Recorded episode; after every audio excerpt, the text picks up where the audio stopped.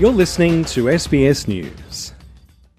You may have been hearing lately from politicians and some sections of the media that the reason for the current housing crisis in Australia is a record level of overseas migration. But a number of housing services and migrant welfare groups are arguing that this rhetoric is misleading and using migrants as a scapegoat for policy failures that have spanned several governments. Maiy Azize is the spokesperson for the Everybody's Home campaign, which represents housing, homelessness, and welfare organizations with a goal to fix the housing crisis. She's helped coordinate an open letter signed by 40 organizations that have called on Prime Minister Anthony Albanese and opposition leader Peter Dutton to steer clear of anti-immigrant sentiments and focus on the root causes of the housing issue it's really important that we get the causes of the housing crisis right because when we scapegoat the wrong problems or we scapegoat the wrong people, we end up with the wrong solutions.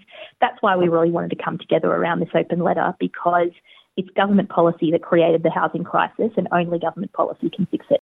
Recent data from the Australian Bureau of Statistics showed a record 518,000 people were added to Australia's population in the 2022 to 2023 financial year due to overseas migration.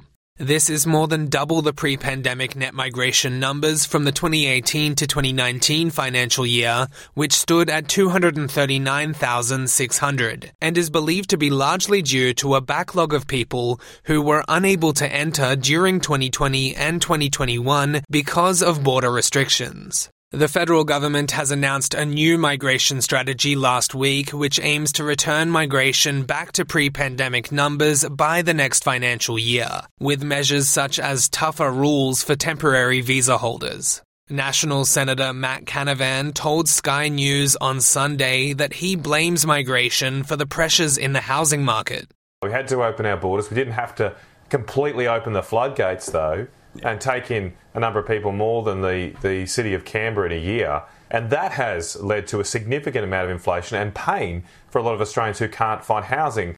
Emma Greenhalgh is the CEO of National Shelter, an NGO aiming to improve housing access and affordability. She believes migration is a factor when considering strain on the housing market, but believes politicians have grossly exaggerated its impact.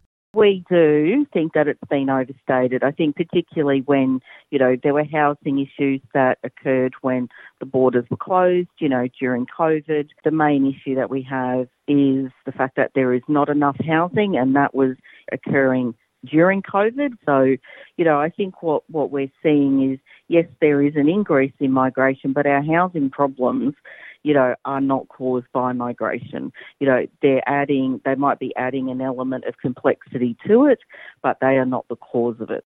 Last month, her organization released their ninth annual Rental Affordability Index, which was made with SGS Economics and Planning. The index found rental affordability had worsened across the country over the past 12 months in all capital cities aside from Canberra and Hobart.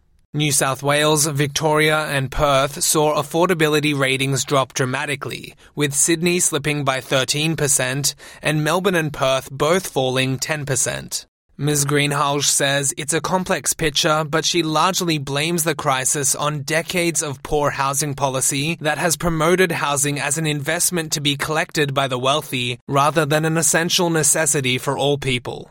It's the less attractive proposition that this is a, a, decline that's been decades in the making.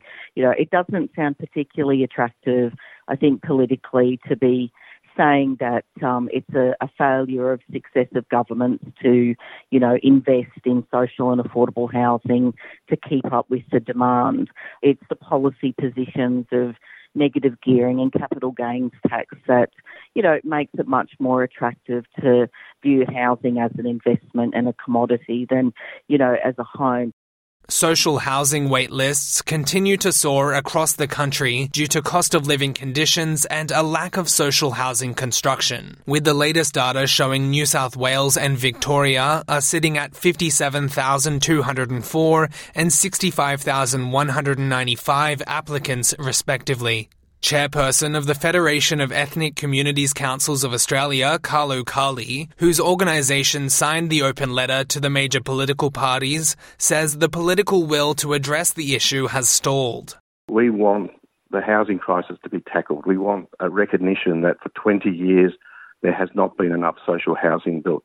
We want a recognition that there has not been enough housing units. The, the amount that particularly the pressures on our regions and on our capital cities has been so great and that we have not had enough building to meet that demand. We want that to be recognised and to, to be dealt with. Australia's migrant communities are also fearful of being subject to fear mongering rhetoric and hateful language. Mr. Carli says migrants are often targeted by politicians as an easy scapegoat to blame during difficult economic periods. The populist anti migrant language starts out as an anti refugee language. It starts out um, in the fringes of the political system on the far right, and it sort of works its way into the, the narrative of political parties. And we are following a pattern that has been tried and tested in the United States and in Canada and also in Europe. And what we're seeing is an easy scapegoat. Times are tough, and it's easier to look at migrant and say, well, there's your problems. He also says framing migration as something that is harmful to the Australian economy completely ignores reality. The Business Council of Australia said in August that for every 1,000 overseas migrants Australia receives, there is a $124 million economic dividend each year to Australia. Maiy Azize from the Everybody's Home campaign says not only are many industries dependent on Australia's migrant population, but they are a key facet of the country's efforts to address the housing crisis. The rhetoric is harmful to migrants, and it's especially damaging because we know that migrants are a big part of why we're able to build homes in Australia. We've actually built a million homes in Australia over the last 10 years, that outstrips population growth and it outstrips migration. And many of the people who've been building those homes are actually people from overseas. It masks the role that governments have played in creating this crisis. That's why uh, it really suits them to go out and scapegoat migrants this way. Sam Dover, SBS News.